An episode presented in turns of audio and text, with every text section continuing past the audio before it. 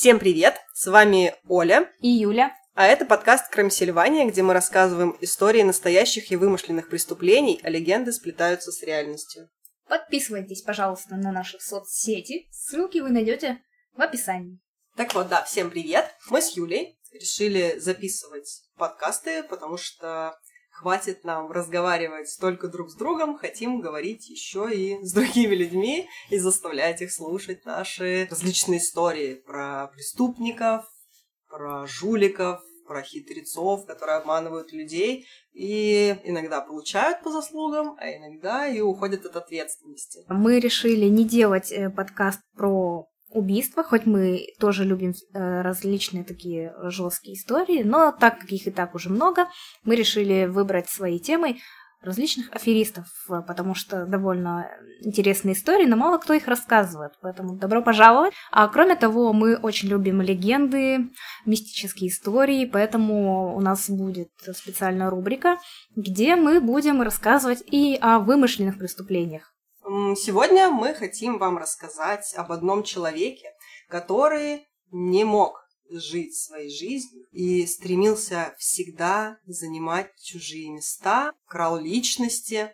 Он довольно известен в Америке, и даже в России мы находили разные статьи, которые писали про него, но какого-то полноценного выпуска или какой-то глобальной его истории мы не смогли найти, поэтому решили объединить все это и рассказать вам самостоятельно.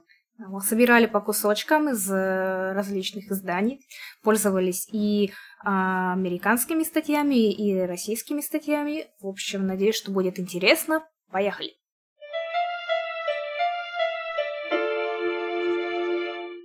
Стояло раннее утро. Женщина, потянувшись, встала с постели, накинула халат и сонной походкой двинулась на кухню. Сделав себе чашечку крепкого кофе, она вышла на улицу за свежей газетой. Удобно устроившись на кухонном стуле, женщина развернула газету и скинула брови от удивления. На первой полосе было имя ее сына, доктора Джозефа Сира, и статья об успешных хирургических операциях на военном корабле. Опустив глаза на фото, женщина замерла. Там был улыбающийся толстяк в белом халате и хирургической шапочке. Это был не Джозеф. Фердинанд Уолдо Демара родился двадцать первого декабря тысяча девятьсот двадцать первого года в городе Лоуренс, штат Массачусетс. Его семья была довольно обеспеченной. Большой дом в престижном районе, прислуга. Отец работал оператором в кинотеатре, был активным участником работы профсоюза. В ревущие двадцатые динамично развивалось искусство. Культурная и социальная жизнь общества была очень активной. Кинематограф в это время из редкого развлечения превратился в массовое явление. Фильмы обрели цвет и звук. К тысяча девятьсот двадцатому году в Голливуде производилось около восемьсот фильмов ежегодно. Также популярна была мультипликация. Отсюда большой поток зрителей, который приносил хорошие доходы кинотеатру. Но в тысяча девятьсот двадцать девятом году наступила Великая депрессия, мировой экономический кризис, который продолжался аж десять лет, до тысяча девятьсот тридцать девятого года. Многие люди оказались за чертой бедности. Несчастья постигли семью нашего героя. Семья Демары разорилась. Из особняка в центре им пришлось переехать в маленький домик на окраине. Это очень больно ранило маленького Фреда, который уже успел привыкнуть к хорошей жизни. Конечно, хорошо, быстро привыкаешь. Тем не менее, он не спешил так просто от нее отказываться. Он ухитрился скопить денег и купил себе хорошие лаковые туфли, которые надевал в школу. На День Святого Валентина он угощал одноклассников шоколадными конфетами. Уже здесь Демара пытается примерить на себя маску того, кем не является. Когда Фердинанд понял, что семья уже не сможет вернуться к прежнему достатку, он принял решение сбежать из дома. Но Это то... просто лучшее решение, которое можно было принять. Да. На тот момент ему было шестнадцать лет. Вероятно, для него было тяжело встречаться с людьми, которые знали его семью до разорения. Приют он нашел в цистерцианском монастыре на Род-Айленде. По правилам монахов, нужно было прожить в монастыре пять или шесть лет, прежде чем принять обет. Но Фред покинул монастырь через два года пребывания в нем. Сначала его отправили в приют братьев Милосердия, который находился рядом с Монреалем, а затем перевели в приют братьев Милосердия для мальчиков в Уэст-Ньюбери, штат Массачусетс, где он стал преподавателем четвертого класса. Для своих учеников он сразу стал любимым учителем. Ведь вместо скучных занятий по школьной программе он водил их на спонтанные экскурсии. Начальство его за это, наоборот, недолюбливало. В конце концов, после одного ожесточенного спора с главой приюта, Демара украл машину и отправился в Бостон, чтобы завербоваться в армию США. В двадцать лет Фердинанд поступает на учение в военно-воздушную базу Кислер, Миссисипи. Но и тут он не прижился, через год дезертировал. Здесь он впервые украл личность другого человека, сбежал под именем своего армейского приятеля Энтони Игнолии и после побега пытался жить еще в двух монастырях. Первым монастырем, где остановился Фред под именем Игнолии, был римско-католический монастырь ордена цистерцианцев аббатства Богоматери Гефсиманской, который называют материнским домом всех тропистов в Соединенных Штатах Америки. Это старейший монастырь США, который известен в том числе своим магазином, где продается выпечка, сыр и бурбон, изготовленные монахами. Демаре Игнолии очень нравилось в аббатстве, но ему пришлось покинуть это место из-за появления там его старого знакомого из Род-Айленда, который мог его раскрыть. Следующей остановкой нашего героя стало аббатство Нью-Миллерей, цистерцианский монастырь недалеко от Дюбьюка, штат Айова.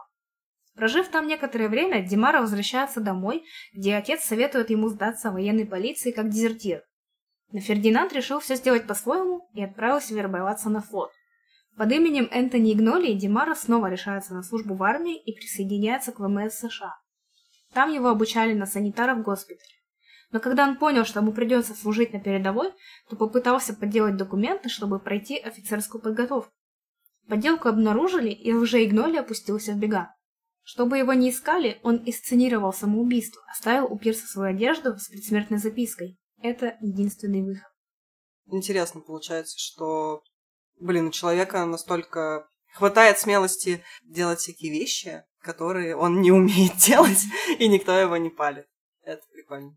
Мне кажется, это интересная психологическая штука, когда ты, например, э, сам не можешь что-то сделать, примеряешь на себя чужую личность и чувствуешь себя другим человеком, тебе проще, например, что-то делать. Не знаю, мне кажется, это сложно. Ну, тут интересно, что у него довольно высокий интеллект, мне кажется, потому что он тут и какие-то хитросплетения изобретает, то он инсценирует самоубийство, оставляет вот эту записку, одежду, и он учил детей. Но он учил детей вынужденно, его же заставили это делать. Он не хотел учить детей, он водил их на экскурсии. Ну, его все любили, наверное, было ему достаточно. Ему было на этот момент сколько, двадцать лет или шестнадцать? Ну, от шестнадцати до двадцати. Он в восемнадцать попал в третий монастырь, или около девятнадцати, когда его заставили с детишками заниматься. Умерев, как Энтони Игнолия, Фердинанд Демара решает вернуться к монашеской жизни в цистерцианском монастыре в штате Кентукки.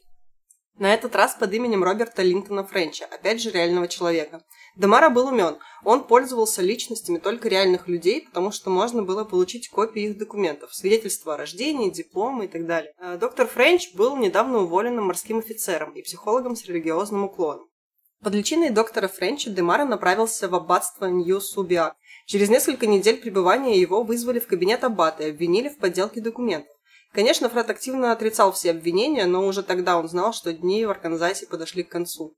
После этого провала фальшивый доктор прибыл клириком в Чикаго, где изучал философию и этику в университете де Пола. В учебе Фред преуспел, благодаря высокому интеллекту. Но когда он был близок к принятию священного сана, то не осмелился это сделать. Он не хотел давать клятвы, являясь мошенником, а также опасался быть раскрытым, поэтому решил просто исчезнуть в очередной раз. Далее Фердинанд отправился в Милуоки и вступил в орден Святого Камила. В его обязанности в рамках ордена входила готовка, но когда священник раскритиковал его кулинарные способности, Демара устроил скандал и ушел. Конечно, я бы тоже ушла, знаете, как это обидно. Ты готовишь, значит, стоишь такой, а потом спрашиваешь, ну как, а ты нормально. Что может быть хуже, чем слово «нормально»? Ладно. Следующей остановкой на пути был Нью-Джерси. Как доктор Френч, Фред рассылает резюме по небольшим католическим колледжам и приходит в собеседование в колледж Ганна, штат Пенсильвания, на должность декана. Он читал курсы по общей психологии, промышленной психологии, она занимается научным изучением поведения людей на рабочих местах, и аномальной психологии. Недостаток знаний он компенсировал врожденным артистизмом. Лекции были такие увлекательные, что ни у студентов, ни у преподавателей не было претензий к его уровню подготовки. Знания доктор Френч получал, изучая по ночам книги по психологии. Это не помешало ему также выпустить брошюру «Как воспитать ребенка». Очень интересно, что человек, который ничего не знает о том, как воспитывать детей, пишет брошюру ну «Как, как воспитать ребенка». Он же был, был учителем восемнадцать лет, Казалось бы, Фердинанд Демара нашел то, чего так хотел. У него была хорошая работа, приличная зарплата, уважение коллег, любовь студентов. В какой-то мере он даже стал широко известен в узких кругах и с благословения епископа основал общество благочестивых мирян. Все оборвал неприятный инцидент с поддельными чеками, и Демара снова отправился в путь. Надо сказать, что мы не нашли конкретной информации по поводу того, что было именно с этими поддельными чеками. Ну, не знаю, может быть, скорее всего... Он это подделал просто... чеки? Подделал чеки, да, но просто обнаружилось, что там его подпись не настоящая или что-то вроде того. Он недолго пробыл в Лос-Анджелесе, работая санитаром в санатории. Затем, снова используя имя и репутацию доктора Френча, получил работу преподавателя психологии в университете штата Вашингтон. Преподавать Демаре действительно нравилось, да и штат оказался по душе. Но он допустил ошибку, подружившись с местным шерифом. Дружба дружбой, а служба службой. И вот однажды шериф появился с ордером на арест Фреда. Его выследило эф бэ эр и обвинило в дезертирстве еще с тех времен, когда он в первый раз попал в армию. Фред был осужден и приговорен к шести годам заключения.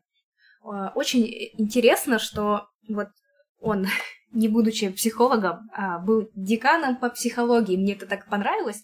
Ему вот как раз жить вот в наше время. Он был, он был, был просто отличным инфо-цыганом, мне кажется. Были бы инстаграм-курсы психолога, все бы как вот разлетались бы, как горячие пирожки. Просто. Добрый день, я доктор Френч. Я Подписывайтесь доктор... на мой инстаграм, покупайте мой... Мой курс. Мой курс, да. Мой курс, да. Ограниченное предложение. А вот вам в подарок пи ди эф-ка «Как воспитывать ребенка». Ужасно. Вот как вот обидно, что вот некоторые люди живут не в то время, не в том месте. Да, наверное, в нынешнее время Демаре было бы гораздо проще. Ему даже не надо было выдавать бы себя ни за кого другого. Он просто мог бы просто говорить, даже без образования, что он психолог, ему не нужно было да, подделывать иде- документы по этому поводу. Значит, Демару, значит, посадили на шесть лет, но за примерное поведение его отпускают через полтора года. Нормально так срок скостили. После освобождения из тюрьмы Фердинанд вернулся в родной город, но не смог задержаться там надолго. Искушение снова стать кем-то другим было слишком сильно. На этот раз ему удалось заполучить документы на имя доктора Сесила Хаммана, биолога из Кентукки. Демара Хамман поступает в юридическую школу Северо-Восточного университета и посещает вечерние курсы права. Но через год он их бросает, так и не получив никакой квалификации, и уезжает в город Альфред в штате Мэн. Там он присоединился к ордену братьев христианского учения. Приверженцы ордена были очень рады тому, что к ним пожаловал такой высококвалифицированный ученый. Для такого маленького городка, как Альфред, прибытие доктора было большим событием, и эта история даже попала в местные газеты. Надо отметить, что в Альфреде в сороковые годы там жило немногим больше тысячи человек. А сейчас я смотрела статистику, на две тысячи десятый год там живет около трех тысяч человек. Так что действительно это было событием. Значит, и то, что эта история попала в местные газеты, это чуть не привело к катастрофе. Заметку в газете прочитал ученик настоящего доктора Хаммана и сообщил ему о том, что его именем пользуется другой человек. Но, к счастью для Демары, настоящий Хамман был раздолбаем. Он так и не нашел времени сообщить об этом инциденте полиции, а потом и вовсе забыл. Благодаря тому, что Хамман оказался таким безответственным и беспечным, Фред смог прожить в ордене достаточно долгий срок под его именем. За время своего пребывания с братьями ордена Демара помог им подать документы на регистрацию в качестве американского колледжа. Неудивительно, что он так хорошо разбирался в документации и нюансах бюрократической системы, ведь он давно уже обманывал ее и довольно успешно. Спустя некоторое время Фред отправился в Канаду получать высшее теологическое образование, чтобы позже занять должность ректора и принять обет. Находился он при этом по-прежнему под личиной доктора Хаммана. В Канаде Демара подружился с местным врачом общей практики Джозефом Сиром. У них было много общего, по большей части они сблизились на почве веры. Но был один случай, благодаря которому Фердинанд занял прочные позиции в душе доктора Сира. Доктор лечил одного монаха от артрита и никак не мог справиться с его болями в колене. Зная, что Сесил Хамман был биологом до того, как стать монахом, он обратился к нему за советом. Ведь вы постоянно обращаетесь к биологам за советом, чтобы вылечить артрит. Но мне кажется, что в те годы, когда это происходило, ученые, наверное, вот, которые относятся к биологии и прочему, они все равно изучали какую-то анатомию. Ну да, такой, ты знаешь, где колено, ты знаешь, как его лечить. Ты был монахом? Ты был монахом? Прекрасно, значит, ты можешь лечить монахов. Да, ты знаешь, как они устроены. По счастливой случайности, Демара недавно читал статью о применении пчелиного яда при лечении артрита. Я представляю, такой сидит на лавочке с журналом. Но сельский Демара доктор. Демара всегда сидел на лавке с какими-то журналами, потому что он ничего не знал о том, кем он был. Мне кажется, это похоже на меня. Я так делаю иногда. Все же, ну не все, но многие до сих пор гуглят, как работать их работу. И, значит, Фред предложил Сиру этот вариант, и он сработал. Уважение и доверие Джозефа к Хамману и его знаниям чрезвычайно возросло. Это в итоге сыграло с ним злую шутку. Доктор Сир хотел перебраться в Америку, чтобы продолжить свою практику там. Когда обучение Хаммана закончилось, Джозеф попросил его отвезти свои документы и удостоверения в США, чтобы обменять канадскую лицензию на американскую. Нужно ли говорить, что документы свои он больше никогда не увидел? Демара вернулся в США и обнаружил, что орден Братья Христианского Учения получил лицензию на основании колледжа, который назвали колледжем Уолша. Но также выяснилось, что за время отсутствия Демары должность ректора отдали другому человеку. Фердинанд ужасно оскорбился таким пренебрежением к своим заслугам. Он одолжил один из автомобилей, так же, как он одалживал личность, и снова вернулся в Канаду.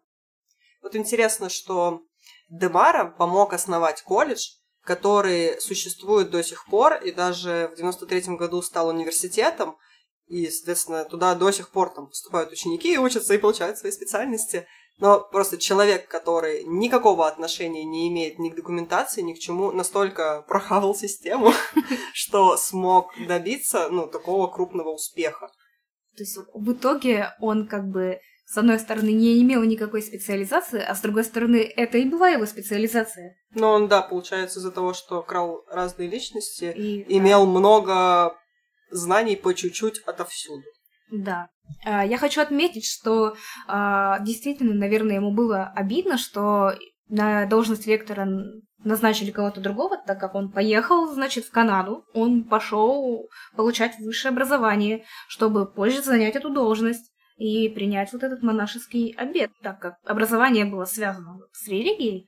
А потом он такой учился, значит, возвращается, а они уже другого назначили ректора. При этом надо отметить его заслуги, что э, именно орден, он помог, он нам помог, да, ордену получить эту лицензию и хотел стать там ректором. Мне кажется, это было бы справедливо.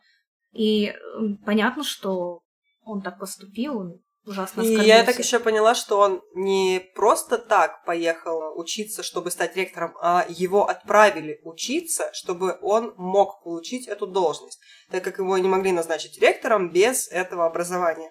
То есть он поехал учиться от колледжа, получать это теологическое образование, а когда вернулся, они такие: сорян. Извините, а у нас тут новый человек. Да, ну, в общем, непонятная ситуация, почему они так поступили, но ну, уж, может, как, уж как есть. Ну, не захотели ждать, но да, это несправедливо. Вернувшись в Канаду, Демара поступил на службу в ВМФ в качестве военно-морского хирурга, используя документы Джозефа Сира.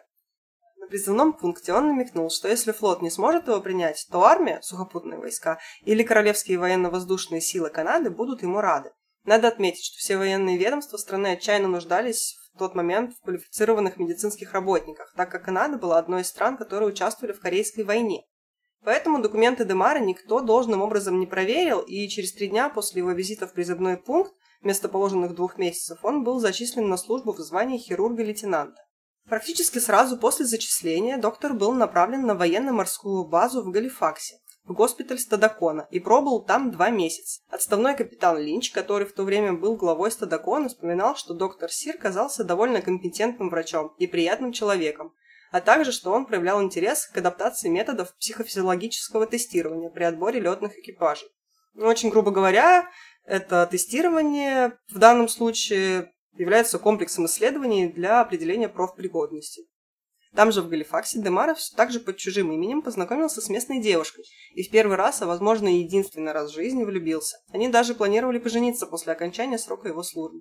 Забегая вперед, скажем, что этого не произошло. пятнадцатого июня тысяча девятьсот пятьдесят первого года Сир Демара был отправлен с командой военного корабля «Каюга» в Корею. По пути в зону боевых действий доктор Сир успешно справился с несколькими легкими травмами и недомоганиями.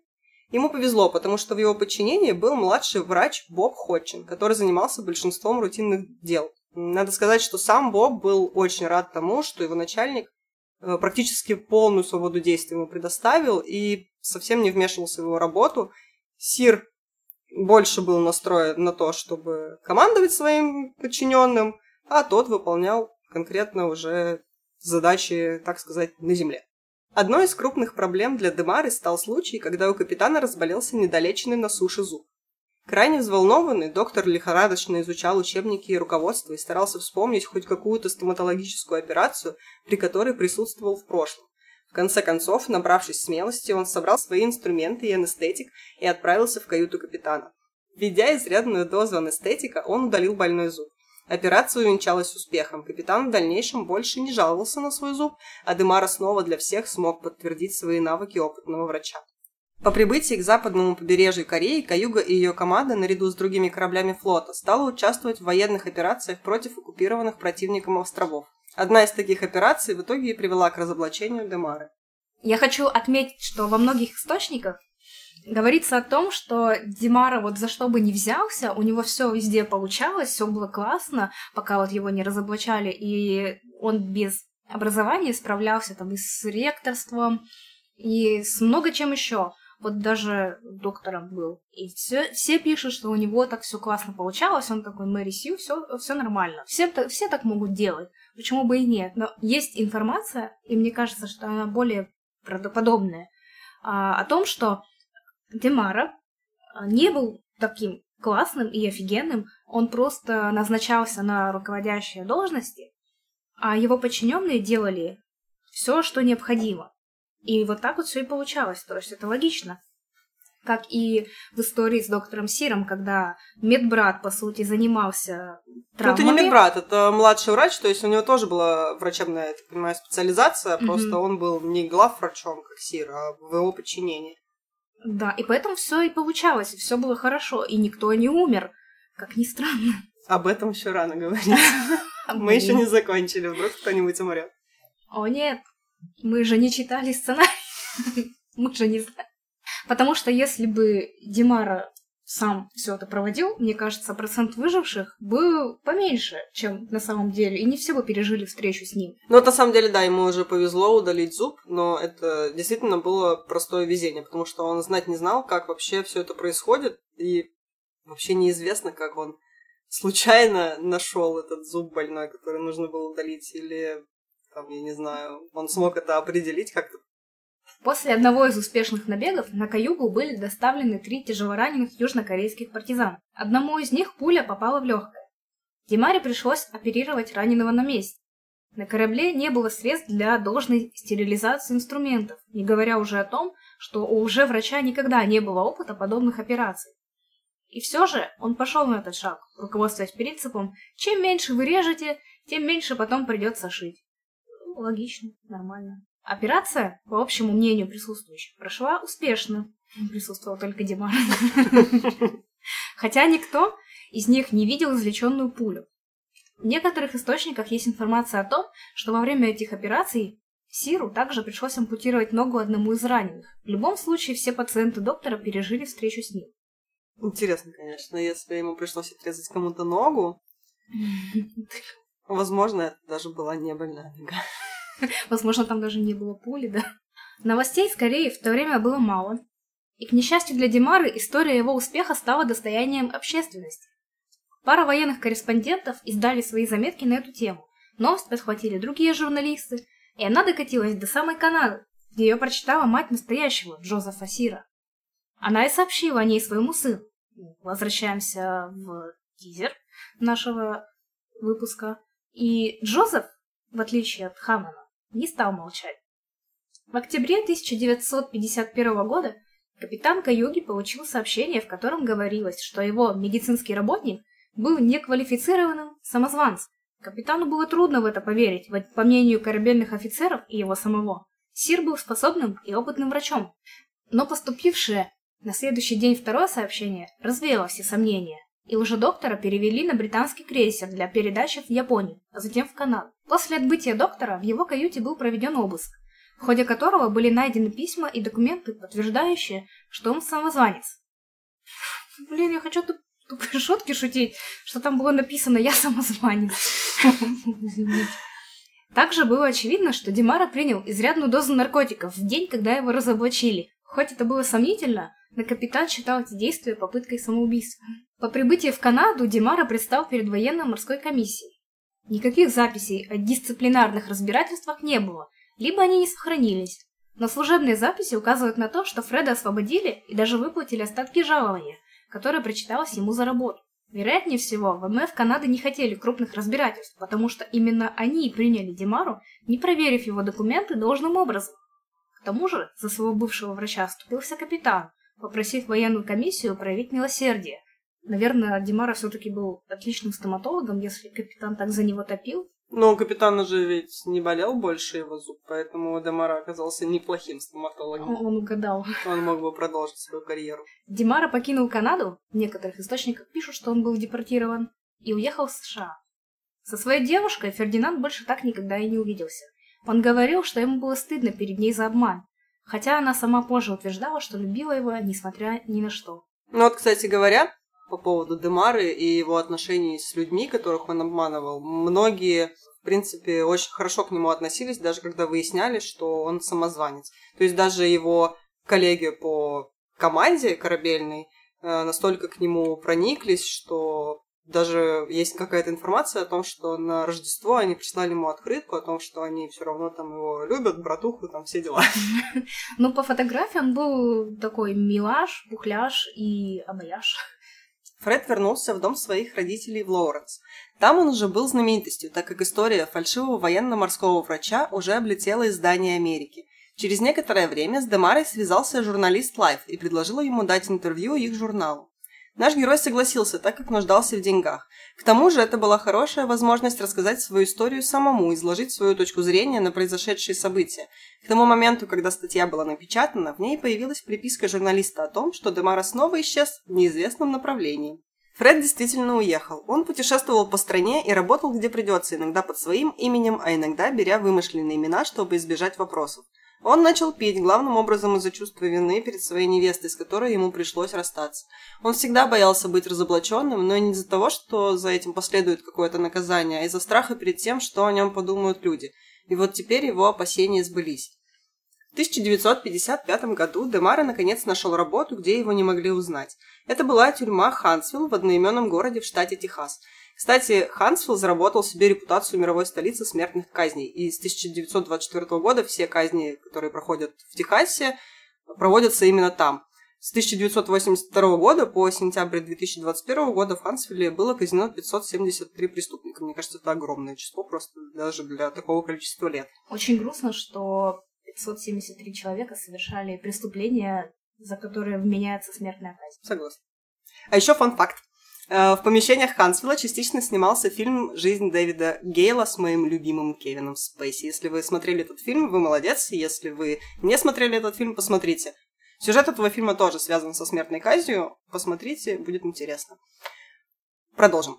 Фред подал заявление о вступлении в Департамент исправительных учреждений Техаса под именем доктора Бенджамина Джонс, профессора из Миссисипи. Он пошел на хитрость и послал заявление главе заведомо неправильного отдела, где его проштамповали и передали в нужный уже с печатью. Но тут надо сказать, что мы не совсем поняли, в чем конкретно была его хитрость, но, в общем, у него был план, он его придерживался, и план сработал. Заявление приняли, но попросили Джонса предоставить восемь рекомендательных писем, которые он сам же и написал. Так он получил должность лейтенанта охраны одной из тюремных ферм. Но его беспокоили суровые условия работы заключенных и неоправданная жестокость к ним других охранников. И он перевелся в тюремное отделение отдыха. И вот там-то Фред преуспел настолько, что смог получить должность заместителя начальника тюрьмы. Тюрьма, в которой работал Демара, была предназначена для самых жестоких заключенных. Там было трудно работать, но наш доктор Джонс хорошо справлялся со своими обязанностями благодаря своим познаниям в психологии, также отсутствию страха и время от времени, как пишут источники, тайному введению транквилизаторов заключенным. Очень интересно, конечно. Секретик такой. Ну, казалось бы, да, вот мы рассказывали, вроде он всегда был такой добрый, прекрасный, а тут такой достаточно неприятный факт. Ну, может быть, он вводил транквилизаторы тем, кто... Был особо буйным? Да. Ну, возможно. И позже он шутил об этом времени. Далее цитата. «Можно сказать, что это была первая в Техасе больница для душевнобольных преступников». Цитата закончена. Вообще, достаточно странная шуточка, конечно. Не очень смешная. Но почему? Он применял свои навыки докторские. Он, ну, как мы видим, он уже не только мог лечить коленки, зубы выдергивать. Он и отрезать теперь... ноги. Он мог теперь еще и транквилизаторы ставить. Ну, пусть заключенные скажут спасибо, что им вводили транквилизаторы, а не резали ноги. Спасибо, Фред. Но, как говорится, все тайное рано или поздно становится явным. Одному из заключенных на глаза попался старый выпуск журнала Life, в котором он увидел интервью Демары и узнал в нем доктора Бенджамина Джонса. Но надо отметить, что вот тут уже Демара перестала вести, наверное. Он сам виноват, во-первых, в том, что он дал это большое интервью, и понятно, что журналы расходились большим тиражом по всей Америке, поэтому, в принципе, он и стал таким популярным, и ему сложно было сохранять теперь свое имя в тайне. Заключенный рассказал об этом начальнику тюрьмы, а тот, в свою очередь, вызвал своего заместителя на разговор. Демара все отрицал, но как только вышел из кабинета, тут же направился в свою комнату, собрал вещи, сел в машину и уехал. Впоследствии начальник тюрьмы Хансвилл говорил, что с радостью взял бы его на работу снова, если бы только Демара имел хоть какие-нибудь законные документы. Ну вот еще один человек, который хорошо к нему относился, потому что тот выполнял свои обязанности, хоть и не имел какого-то образования, связанного с этой деятельностью. Да, очень, очень жаль, потому что он бы преуспел под своим именем, а не только под именем доктора. Всех докторов. Всех докторов. А летом тысяча девятьсот пятьдесят шестого года Демара снова нашел себе укрытие. Под именем учителя Мартина Годгарта он поселился на острове Норт-Хейвен в штате Мэн. Учитель преподавал английский и латынь, заведовал воскресной школой, а также возглавлял отряд морских скаутов. Вот тут надо отметить, что он все свои скиллы применил. Он и преподаватель, и воскресной школой заведовал, так как он монах, и возглавлял отряд скаутов, потому что он был в армии. Тут только медицину не преподавал, но тут латынь, может, но медицина... учебники медицинские на латыни. Но скаут уже проходят какое-то оказание первой помощи, наверное. Вот, прекрасный, прекрасный опыт работы у него был. Он, кстати, еще устраивал рождественское типа представление для детишек. Они там писали письма Санта-Клаусу, а он всем им отвечал от имени Санта-Клауса. Боже, он даже лично Санта-Клауса присвоил. А, вот это так мило. И отправлял им маленькие подарочки. Он быстро расположил к себе население острова и всем нравился. Но сам Демара был уже на пределе. Он устал и снова начал пить. Видимо, Фред неосторожно упомянул как-то о своем интервью, и тогда мать одного из учеников заказала старый номер Life. Прочитав статью, она поняла, что детей учит самозванец. Обманом она заполучила отпечатки пальцев учителя и отправила их в эф бэ эр. четырнадцатого февраля тысяча девятьсот пятьдесят седьмого года Фердинанд Демара был арестован и вывезен на материк. Ему повезло, он получил только два месяца условно за отсутствие лицензии учителя. Ну, вот этому действительно повезло, потому что, на самом деле, его, возможно, могли приговорить к какому-то более суровому наказанию. Нет точных сведений, чем занимался Фердинанд в последующие пару лет. Ходят слухи, что он отбывал полугодовое заключение в какой-то из тюрем Канады, но это трудно подтвердить. В тысяча девятьсот пятьдесят девятом году американский писатель Роберт Крайтон издал книгу под названием «Великий самозванец». Биография Фреда стала бестселлером и сделала его очень популярным. Ему даже предложили сняться в эпизодической роли хирурга в фильме ужасов «Гипнотический глаз». Демара предложение принял, но после съемок признался, что играть роль в кино ему нравится меньше, чем играть роль в жизни. В тысяча девятьсот шестьдесят первом году вышел фильм «Великий самозванец», в котором Фреда сыграл Тони Кертис. Фердинанду не понравился ни фильм, ни актер. «Он совсем на меня не похож», — заявил Демара после просмотра. Это и правда было так. Кертис был смазливым красавчиком, тогда как Фердинанд представлял из себя огромных размеров веселого мужчину. Он так сильно прибавил в весе в последние годы, что это сказалось на его здоровье, и он больше не мог позволить себе жить чужими жизнями. Уже под своим именем он несколько лет проработал волонтером в приюте для бездомных в Лос-Анджелесе. А в тысяча девятьсот шестьдесят седьмом году Демара окончил библейский колледж в Портленде и в сорок шесть лет наконец-то получил диплом на собственное имя. Он устроился капелланом в больницу города Анахайм в штате Калифорния. Через три года прошлое Фреда вскрылось, и его чуть не уволили, но поскольку теперь имя и документы были настоящими, за него поручился его друг, влиятельный доктор Филипп Чифарелли, и ему разрешили остаться и продолжить работу. В тысяча девятьсот восьмидесятом году Демара заболел и не мог больше выполнять обязанности капеллана. Два года он находился в больнице в качестве пациента и умер в тысяча девятьсот восемьдесят втором году от осложнений, вызванных диабетом. Так закончилась история великого самозванца Фердинанда Демары. Умного, хитрого, необычного человека, слишком увлеченного чужими жизнями, но совсем забывшего о своей собственной. Ну, такая вот история вышла. Я думаю, что, скорее всего, ему было очень тяжело морально жить с какими-то своими, не знаю, внутренними демонами. Почему он не хотел использовать свое имя и крал чужие жизни? А, как Такой. раз... Прости, я тебя перебил. Ничего, ничего.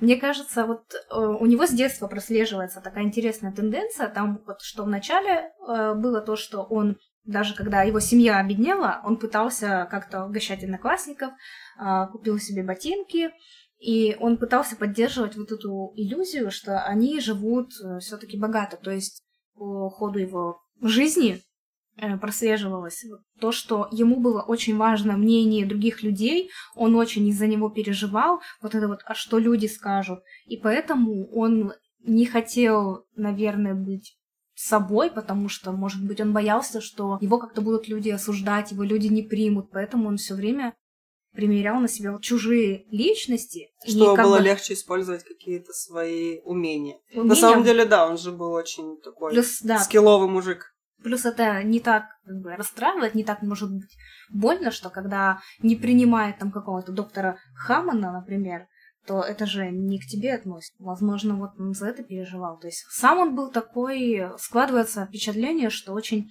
добрый, хороший человек. То есть он всю жизнь, считай, в монастырях как-то учился, жил, работал. Ну да, да, ему близко вот это отношение заботливое к людям. По сути, он никому ничего плохого не сделал в своей жизни. Он только всем помогал, что-то для кого-то делал. Плюс ему очень везло, что его не ловили и не наказывали прям серьезно как-то. Ну да, даже шесть лет скостили до полутора, в целом это неплохо. И грустно, что он, по сути, так не смог полноценно прожить под своим именем. Ведь, мне кажется, он мог бы добиться таких же громких успехов, если бы он был собой. Но вот чужое мнение было очень весомо. Возможно, его как раз травмировала, опять же, эта детская ситуация. А с вами был подкаст Crimesylvania. Я Юля. А я Оля. Не дайте себя обмануть.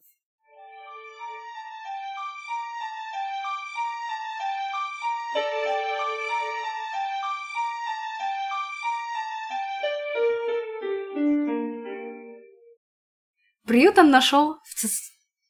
Приют он нашел в ЦЦ... Началось. В Цицеронском. В Цицеронском. Приют он нашел в ЦЦ...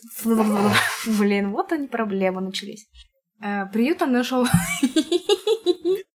Значит, и то, что эта история попала в местные газеты, чуть не привело к катастрофе. Эту заметку про доктора Хаммана прочитал ученик настоящего доктора, и сообщил ему о том,